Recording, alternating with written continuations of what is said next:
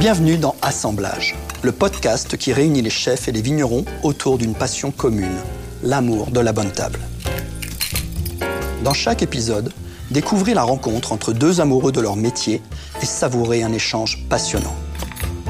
Au menu, de la gastronomie et bien sûr des bulles. Cette série de podcasts vous est proposée par la bannière collective Champagne de Vigneron. Bonne dégustation. Bonjour, je suis Jérôme Duc, vigneron exploitant de la maison Mater et à Dormant. La maison Mater et c'est l'histoire d'une transmission. Transmission d'une passion, transmission d'un savoir-faire et transmission d'un état d'esprit. Je me présente, Benjamin Andreux, je suis le chef de l'osserie La Briqueterie à Vinay, près d'Épernay, en Champagne. Je suis en place depuis deux ans, bientôt, dans cet euh, très bel établissement, qui est un relais château, hôtel 5 étoiles. Jérôme, est-ce que c'était une évidence pour toi d'être vigneron ou euh, tu as fait autre chose dans ta vie euh, professionnelle? Euh, ce n'était pas une évidence, non. Je suis issu de familles de viticulteurs et d'agriculteurs champenois, tant du côté paternel que maternel. Mais euh, j'ai commencé euh, ma carrière professionnelle dans le secteur bancaire. J'y ai passé 25 ans. À la fin de ces 25 premières années, j'avais besoin de revenir à la terre, j'avais besoin de renouveau, un, un nouveau défi. C'est ce dont on entend parler assez souvent, la reconversion professionnelle. Et donc j'ai décidé, il y a maintenant une dizaine d'années, de reprendre l'exploitation familiale euh, et de créer la maison Mater et Philly. Très bien. Et toi, euh, qu'est-ce qui t'a amené au monde de la cuisine et au monde de la grande cuisine?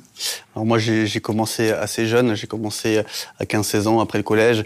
J'avais besoin de d'être en contact avec des, euh, des choses manuelles. J'avais pas envie de m'endormir dans des bureaux. Et c'est vrai que je trouvais que la cuisine était intéressant à la base parce que quand j'étais petit, je regardais souvent Joël Robuchon, Bon appétit bien sûr. J'étais fixé devant la télévision le midi à 10-12 ans. Et au final, ça a été assez rapide. J'ai fait mon apprentissage à l'Oustoubeau-Manière au bout de Provence, euh, qui était une très belle maison. Et en fait, j'ai commencé à grandir, à baigner dans la gastronomie française. Et au fur et à mesure, bah, j'ai commencé vraiment à aimer, même si au début j'aimais ça, mais je découvrais, même aujourd'hui je découvre encore plein de choses, et euh, ça va tellement vite. Après 16 euh, ans euh, dans, ce milieu-là, il y, y a, encore beaucoup de choses à découvrir. J'ai vu que c'était une affaire familiale. Je pense que le mot transmission, c'est important pour toi, comme c'est important pour moi. Du coup, je te laisse un petit peu parler sur cette transmission familiale. Oui, tout à fait. J'ai donc repris l'exploitation familiale et j'ai également euh, plus précisément repris une exploitation dont s'occupait ma maman, puisque après la séparation de mes parents, elle a repris une partie des vignes de sa famille dont elle s'est occupée toute seule, ce qui était quand même une gageure dans le monde champenois que je connais bien, qui euh, n'est pas forcément toujours euh, prompt à aider. Et donc, malgré ce contexte, elle a réussi à porter son entreprise et j'avais effectivement le souci, lorsque j'ai repris l'exploitation, de lui rendre hommage, d'exprimer cette transmission qui d'ailleurs, elle m'apporte encore dans différents domaines. Et voilà comment j'ai créé la marque Mater et Fili, mère et fils, mais en latin parce que j'ai fait un peu d'études de lettres. Et donc, euh, Mater et Fili, c'est cette idée de transmission de la mère vers son fils que l'on retrouve dans le logo de la marque, qui est donc une séquence d'ADN entre une feuille et une grappe de raisin pour exprimer la transmission d'un savoir-faire, d'une passion, d'un état d'esprit, en partant de la mère vers le fils et en partant de la terre nourricière vers la feuille. Et cette idée de transmission, est-ce que ça se retrouve également dans ton métier, ton quotidien, ta façon de travailler? Oui, oui, je me retrouve euh, entièrement dans ton discours parce que nous, on parle beaucoup de transmission. Quand on commence euh, la cuisine, on travaille avec des bons chefs, des chefs plus âgés que nous. Forcément, il y a une transmission euh, sur les produits, assaisonnement, sur bah, transmettre des émotions. On parle beaucoup d'émotions en cuisine, beaucoup d'amour. Et si le chef nous transmet un petit peu son savoir-faire, niveau technique, philosophie des plats, bah forcément, bah, nous en tant que chef, plus tard, bien évidemment, on transmet encore une chose. Et je pense que la transmission que j'apporte à mes équipes, plus tard, mes équipes vont apporter ça à leur propre équipe. Et je trouve euh, ce mot transmission vraiment le, la philosophie un petit peu de notre domaine, que ce soit vigneron ou chef de cuisine. C'est un moment de partage. On partage tout, on partage les recettes et, et on partage même un bon repas comme une belle bouteille de vin ou de champagne, bien sûr, parce qu'on est en Champagne.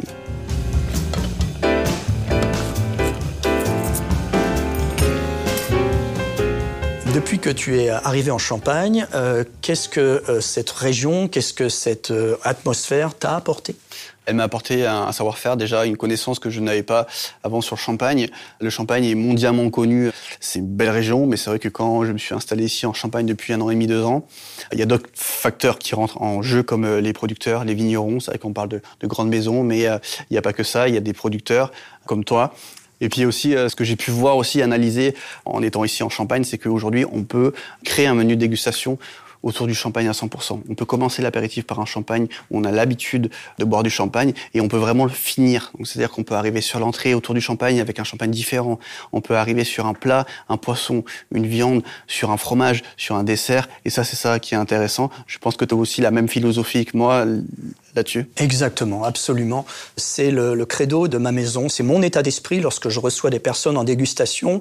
Je leur présente toute ma gamme, donc c'est-à-dire pas loin de sept bouteilles différentes qui vont de la plus discrète, c'est le chardonnay, c'est le blanc de blanc, jusqu'à la plus puissante, le 100% pinot noir, le blanc de noir. Et au cours de cette dégustation, je montre donc la différence de puissance des, des cuvées, des champagnes, et très vite, je rappelle euh, à mes interlocuteurs que euh, le champagne est un vin. Et que comme tous les vins, bien sûr qu'on peut le boire à l'apéritif où on l'a un peu trop vite cantonné. Mais on peut également, comme tous les vins, le mettre sur la table. Et comme tu viens de le dire, on peut envisager une cuvée avec une entrée, une cuvée avec un plat de résistance, une cuvée avec un fromage, bien évidemment, et une cuvée avec le dessert, même si trop souvent ce dessert est sucré, ce qui fait que le pauvre champagne a du mal pour affronter le, le dessert. Mais en tout cas, le champagne est un vin, il peut aller sur la table. Et c'est la pédagogie, la mission que je me suis trouvé de confirmer à mes interlocuteurs que comme le champagne est un vin, il peut aller sur les tables. Et je suis content de voir que de plus en plus de celles et ceux que je reçois en dégustation sont sensibles à ce discours et osent faire peut-être un repas pendant les fêtes, par exemple, uniquement au champagne, plutôt que de faire ce traditionnel euh, huître euh, avec l'Alsace, puis euh, escargot avec Bourgogne, puis viande avec Saint-Émilion, puis fromage avec Fronsac. Et, à la fin du repas, on se lève, on, est quand même un peu fatigué, je dirais. Avec le champagne, on est sur une proposition différente qui permet d'avoir passé un bon repas, varié, en se levant peut-être un peu plus facilement de table. C'est vrai que la variation de, de tous les champagnes ici, c'est incroyable. Euh, on peut vraiment commencer sur un repas et finir sur, sur le repas avec tellement de vin champenois, donc de champagne. Donc ça, c'est mmh. intéressant d'être ici. Bien sûr. Et on oublie euh, que le champagne n'est pas seul. Souvent, dans la bouche des gens, champagne, c'est une seule chose, une seule maison, une seule cuvée. Or, on vient de le dire, que ce soit moi ou d'autres de mes confrères, on a plusieurs cuvées qui correspondent chacune à un plat, un mets, ou à un moment, ou à des personnes. Il y a des cuvées qu'on va savourer avec des amis que l'on sait connaisseurs, d'autres cuvées avec des gens moins sensibles. Il y a des cuvées qu'on va savourer avec des plats, et il y a des cuvées qui correspondent à un moment. Euh, par exemple, le blanc de blanc, par sa discrétion, sa retenue, convient bien pour euh, une soirée parce qu'il est, je dirais, plus facile à boire que d'autres cuvées qui sont un peu plus exigeantes. Toi, niveau champagne, est-ce que tu vois des fois des accords euh, un peu insolites? Alors évidemment, comme je suis producteur, je suis rarement confronté à ce choix entre le plat et le vin. Je conseille mes interlocuteurs, mais je suis plutôt dans le conseil et donc je tiens plutôt un discours euh, cadré, je dirais. Mais il est vrai qu'une fois, j'ai été surpris d'entendre euh, des clients me dire qu'ils appréciaient mon rosé, qui est légèrement plus sucré que les blancs, évidemment, et donc ils appréciaient euh, mon rosé, me disait-il, avec des huîtres. J'y aurais pas pensé, c'est pas moi qui leur ai suggéré, mais puisqu'ils me l'ont dit, j'ai noté l'information et j'ai trouvé ça singulier d'envisager du rosé avec des huîtres. Mais finalement, pourquoi pas Une fois que le champagne est chez mes clients, c'est à eux qu'il appartient euh, de faire les assemblages qui leur semblent les plus pertinents. Et toi, de ton côté, est-ce qu'il y a des assemblages insolites euh, que tu as déjà rencontrés ou est-ce que dans le cadre de ton travail, il y a des assemblages, des associations qui te semblent vraiment intéressantes? Effectivement, euh, nous en cuisine, on fait euh, des accords et souvent, moi je récupère des fonds de bouteilles qui ne sont pas bu par les clients et avec ça, je fais des sauces. Et en fait, ça c'est super important. On peut faire un beurre blanc, donc on va enlever le vin blanc, on va utiliser le champagne, on va le faire réduire un petit peu, on va le monter au beurre. Et ce qui est intéressant, c'est qu'on va mettre quelques gouttes de champagne frais pour apporter un peu d'énergie, un peu peps et c'est ça qui est magique euh, dans le champagne, c'est qu'on peut et le boire naturellement comme ça au verre, et aussi on peut le travailler aussi en cuisine. On peut faire des émulsions, on peut faire des sauces, des sabayons, et c'est ça qui est magique. Il faut faire attention à pas le trop travailler non plus pour garder sa philosophie, son énergie, hein, parce qu'un champagne il y a beaucoup d'énergie, je trouve. Mais euh, on s'amuse aussi en cuisine avec le champagne. Euh, ça c'est intéressant.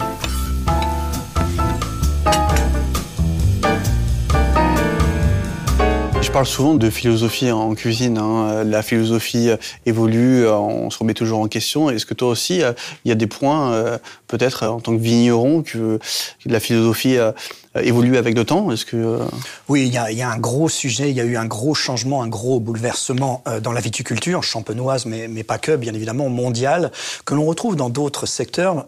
c'est la prise de conscience environnementale, c'est le, le, développement durable, c'est l'éco-responsabilité qui effectivement devait évoluer et a évolué, et c'est tant mieux.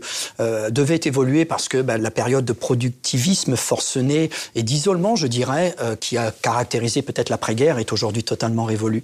On est aujourd'hui dans une société interconnectée avec des sensibilités, une sensibilisation des consommateurs. Donc aujourd'hui, l'opinion publique est importante, mais également les conditions personnelles.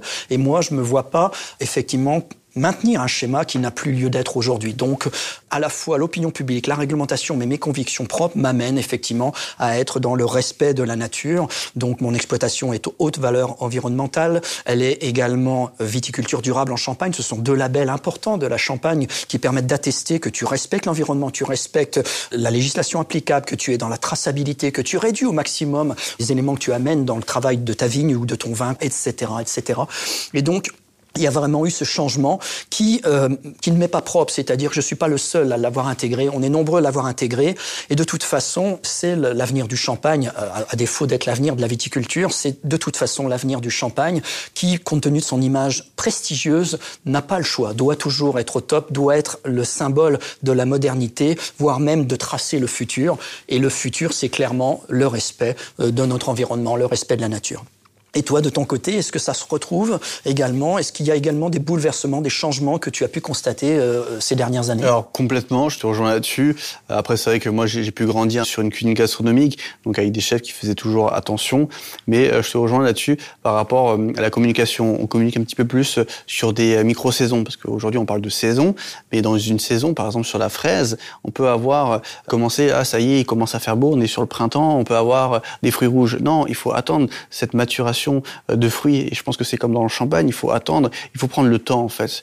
Il faut prendre le temps de la nature, de la respecter. Et on parle beaucoup de respect et en cuisine et aussi sur les produits. Il faut vraiment être patient et euh, il faut transmettre ça aux clients. Alors il y a des clients qui sont euh, très contents parce qu'ils comprennent. Après il y a des clients qui comprennent pas forcément. Mais c'est vrai qu'en allant les voir, en leur disant bah écoutez, on est au début du printemps, on n'a pas encore ces jolies pêches ou ces jolies fraises qui vont arriver. Soyez patients ils comprennent. Et c'est ça qui est magique dans notre métier, c'est euh, la transmission, encore une fois, mm. de ces produits, de cette philosophie.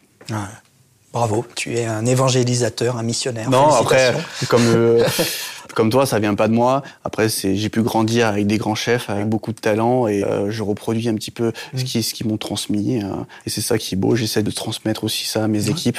Et au moins, avec le temps, euh, on prend encore plus soin de notre planète. Oui, oui, bien sûr. Ça fait un peu peur ce mot, mais il faut oser l'employer. C'est une responsabilité. Oui, tout à fait. C'est à la fois un poids, mais c'est également un challenge, et c'est ça qui est intéressant. il faut être responsable. Bon, Jérôme, après cette discussion euh, passionnante, je te propose de goûter les plats. Avec plaisir. Comme ça, on va faire un petit peu cet accord euh, mais champagne. Donc, euh, je vais chercher tout ça en cuisine. Ça marche? Très bonne idée. Merci.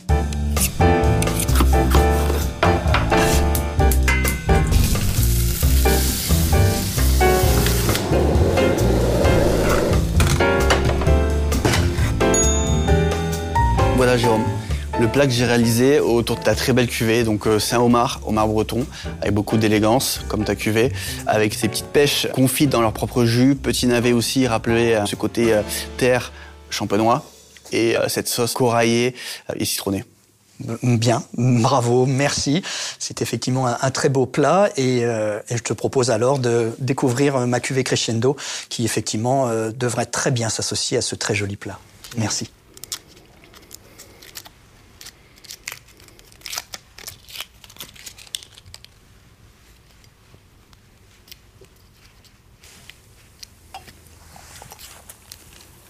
Merci.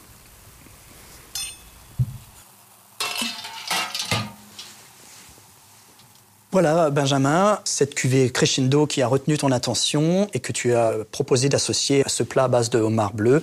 Je trouve l'idée très intéressante car effectivement, on est là sur une cuvée plutôt en retenue, plutôt en délicatesse. Euh, dans ma gamme de dégustation, j'ai des cuvées plus discrètes, mais également des cuvées plus puissantes. Donc là, on est sur un bel assemblage Pinot Meunier Chardonnay, qui est le cépage roi de la vallée de la Marne, qui est présent dans quatre de sept de mes cuvées, dont celle-ci.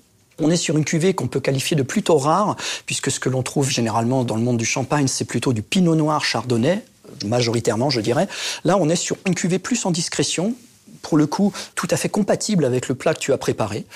Et on est donc sur un bel assemblage puisque le meunier apporte son corps, sa structure à ce vin, mais n'a pas de longueur en bouche. Et le chardonnay lui amène son élégance, sa finesse, sa vivacité et cette longueur en bouche derrière. Ce qui fait qu'on a là une cuvée intéressante au nez déjà, mais également en bouche puisqu'on a deux moments en bouche. D'abord le pinot meunier qui n'a pas de longueur, puis ensuite le chardonnay qui prend la suite. Donc c'est assez intéressant. On a l'habitude de dire en Champagne, 1 plus 1 égale 3, c'est-à-dire que l'assemblage des deux cépages aboutit à quelque chose qui n'est pas la simple addition des deux cépages, mais euh, quelque chose qui les transcende, qui les sublime, et on obtient bah, ce qui caractérise la Champagne de mon point de vue, un assemblage. C'est-à-dire que parce qu'on a osé mélanger différents jus, différents cépages, on obtient quelque chose de fort sympathique. Donc euh, je te propose de déguster.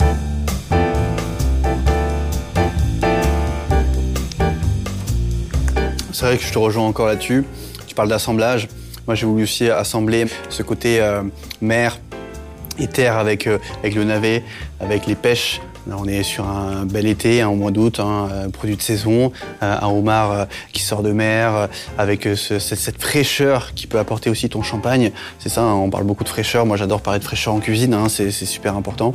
Et avec la pêche qui va apporter ce côté acide, confit, avec ses navets, côté terre.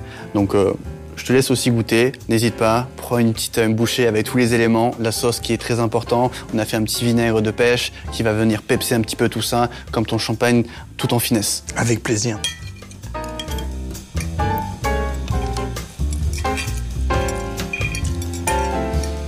Là, tu vois, n'hésite pas à prendre les condiments. Oui, oui. C'est ça qui est important.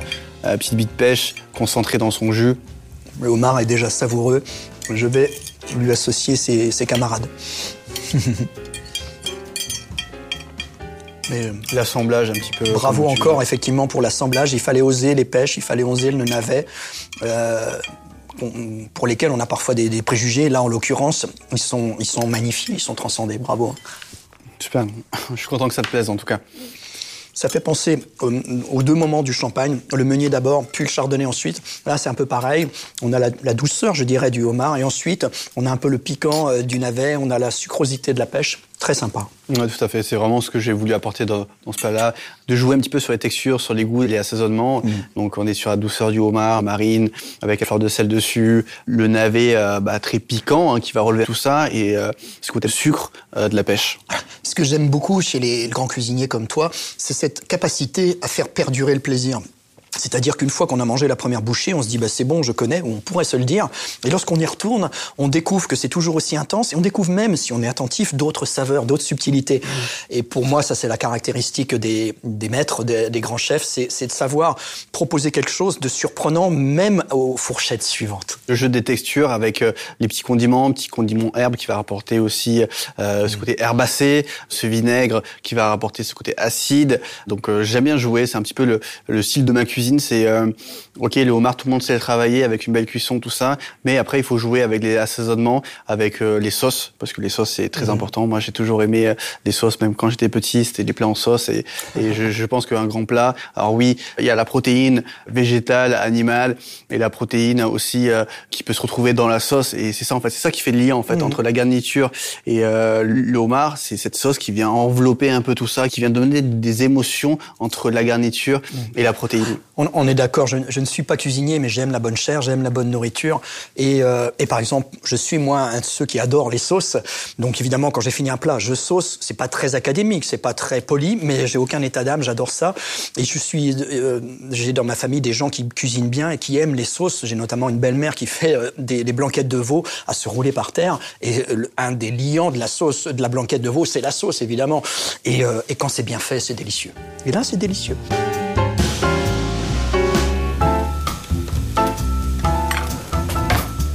Jérôme, c'est quoi un petit peu les critères euh, pour élaborer un champagne, euh, la philosophie un petit peu de tout ça? Ce sont des principes, des approches, je dirais, qui sont transversaux, qu'on retrouve dans la conception, la fabrication de l'ensemble de mes cuvées. C'est notamment la passion. Ça peut sembler galvaudé comme terme, ça peut sembler évident.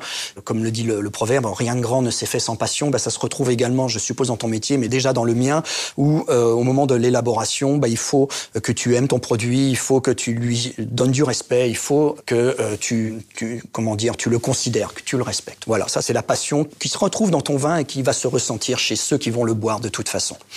À côté de la passion, bah, il y a également la patience. Euh, nous sommes sur des cycles longs en Champagne, des cycles de production du raisin long, des cycles de production du champagne long. Donc il ne faut pas vouloir brûler les étapes. Il faut laisser le temps à la nature de faire son travail et le temps à tes vins d'être prêts. Alors évidemment, ça a un coût. Évidemment, euh, tu trépignes parfois parce que tu voudrais brûler les étapes.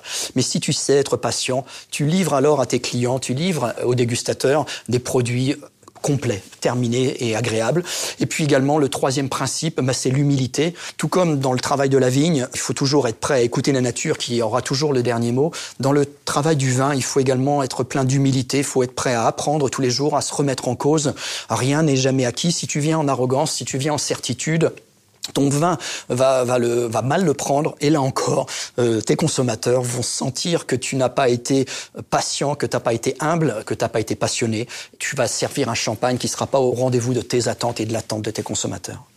Et toi, de ton côté, est-ce qu'il y a également des principes, des, fondamentaux que l'on retrouve dans ta cuisine ou dans ta, ta façon de travailler? Bah, c'est marrant parce que ton discours euh, me rappelle la cuisine que j'aime faire. Donc l'humilité, bien sûr, toujours se remettre en question parce que rien n'est jamais acquis. Il y a toujours l'évolution. On peut toujours évoluer dans la cuisine. On évolue avec le temps, on évolue avec la maturité des produits, sa maturité aussi parce qu'on prend de la maturité forcément. C'est comme un, un, vin ou un champagne. On prend de la maturité, on réfléchit différemment. Il y a des jours où je pensais plutôt à une recette. Donc euh, il faut vraiment euh, se remettre en question tout le temps et c'est important pour aller de l'avant, pour faire revenir aussi les clients parce que c'est vrai que si on arrive à une assiette toujours la même. Et alors il y, a des entrées signatures forcément ou des plats signatures, mais après il faut évoluer. Il y a une évolution. Tu parles aussi de passion. De la passion, c'est super important. Moi, des fois, je dis euh, mes gars, on travaille pas, les gars. On va faire de l'amour, on va faire de l'amour aux produits, on va faire de l'amour aux, légumes. C'est ça. C'est beaucoup de finesse, beaucoup d'émotion. Euh, l'émotion en cuisine, c'est super important. Si on n'a pas d'émotion, le client il va pas ressentir d'émotion. C'est un peu comme dans, tes champagnes quand tu élabores un champagne. Si mm. tu mets pas des émotions dans ce que tu fais, le champagne, et il va dire, mm, ok, c'est du champagne. Et, mais... et c'est vrai qu'on peut faire un parallèle entre ton travail et le mien, c'est que on travaille en coulisses, en, en back office, nous, et on n'est pas toujours à côté du consommateur. Toi, tu es en cuisine. Et après, le produit, ta belle assiette doit faire le job toute seule euh, en arrivant sur la table, accompagnée par le, le, serveur, etc. Mais en tout cas, tu n'es plus là, pas tout de suite, pour, euh, pour l'accompagner. Donc il faut que le produit fasse le job lui-même. Et moi, mes champagnes, c'est pareil. Une fois que ma bouteille, elle est partie, elle va chez un consommateur, mais il faut qu'elle-même, avec ses petits muscles, elle fasse le boulot. D'où l'intérêt d'avoir une base très, très forte à l'origine, pleine de passion, d'humilité et d'autres choses. Je trouve que ça se travaille. C'est pas un, en one shot. Je pense mhm. qu'il y a beaucoup de préparation.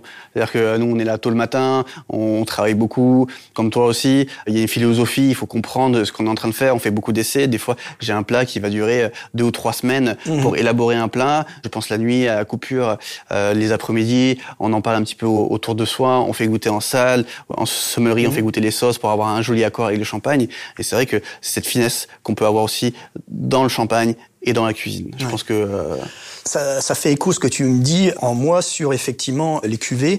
Par exemple, là actuellement, je suis en train de réfléchir à de nouvelles contre-étiquettes. Eh bien, je constate que comme je suis exigeant et que c'est important, je suis dans la réflexion depuis un certain temps. Je pèse le pour et le contre. Euh, je prends la feuille, je la regarde, je regarde les propositions qui m'ont été faites. Je constate que j'ai le souci aujourd'hui de bien faire, comme toi, et que par conséquent, je vais pas non plus m'attarder, mais je veux pas faire trop vite les choses. Je veux effectivement que ma livraison, que le produit que je vais proposer y compris dans son packaging, répondent à mes attentes, mais également aux attentes de mes interlocuteurs, de mes clients. Ouais, je suis d'accord avec toi parce que c'est vrai que quand on vend quelque chose, il y a une prestation et c'est vrai qu'on est dans un bon restaurant qui se veut gastronomique. Le champagne, c'est toujours élégant, euh, une finesse. Forcément, on vend quelque chose qui est pas non plus donné. Hein, c'est un budget, hein, c'est pas un budget donné à tout le monde et il faut que ce soit surprenant avec beaucoup de recherche avant. Donc, euh, je te rejoins largement là-dessus. Exactement, et c'est le souci que j'avais quand j'ai fait certaines de mes cuvées. Certaines sont classiques en termes de connaissances le blanc de blanc, tout le monde connaît. Tout le monde ne sait pas que c'est 100% chardonnay, mais tout le monde connaît le blanc de blanc. Le blanc de noir, c'est pareil. C'est des noms auxquels on est habitué sans forcément savoir ce qu'il y a derrière. Mais j'avais le souci aussi d'avoir des cuvées surprenantes. Et la cuvée qu'on a choisie euh, aujourd'hui, c'est effectivement une cuvée surprenante parce qu'elle est rare, on la trouve pas partout. Et, en l'occurrence, bah, c'est ma cuvée préférée. Euh, c'est pas la plus chère de mes cuvées, c'est pas la plus prestigieuse, mais c'est ma préférée par ce côté surprenant qui montre une réflexion, qui montre de l'audace, qui montre du renouveau.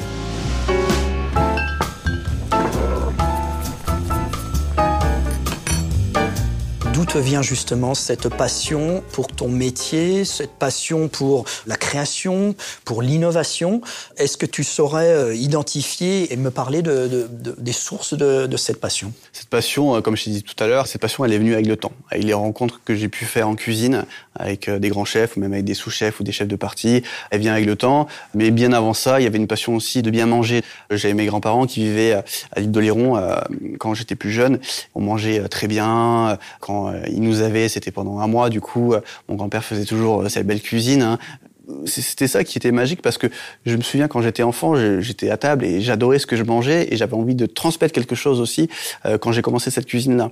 Donc il y a cette passion quand j'étais enfant de bien manger, d'avoir des bons produits et après euh, cette passion a grandi avec les rencontres, euh, notamment Stéphanie Lequelec, je suis resté quasiment trois ans au Prince de Galles à côté d'elle et c'est vrai que ça m'a vraiment apporté beaucoup de choses dans ma carrière. Elle a été vraiment très pertinente euh, dans cette philosophie qu'elle a voulu emmener. Euh, J'adorais travailler avec elle, elle m'a fait grandir, énormément grandir, et elle parlait beaucoup euh, d'émotions. Et je pense que la cuisine, il y a beaucoup d'émotions. Émotion rime avec passion, forcément. Et c'est ça qui a fait de moi quelqu'un de encore plus passionné. Je pense que demain, je serai encore plus passionné et encore au fur et à mesure. Et toi, j'imagine que c'est pareil.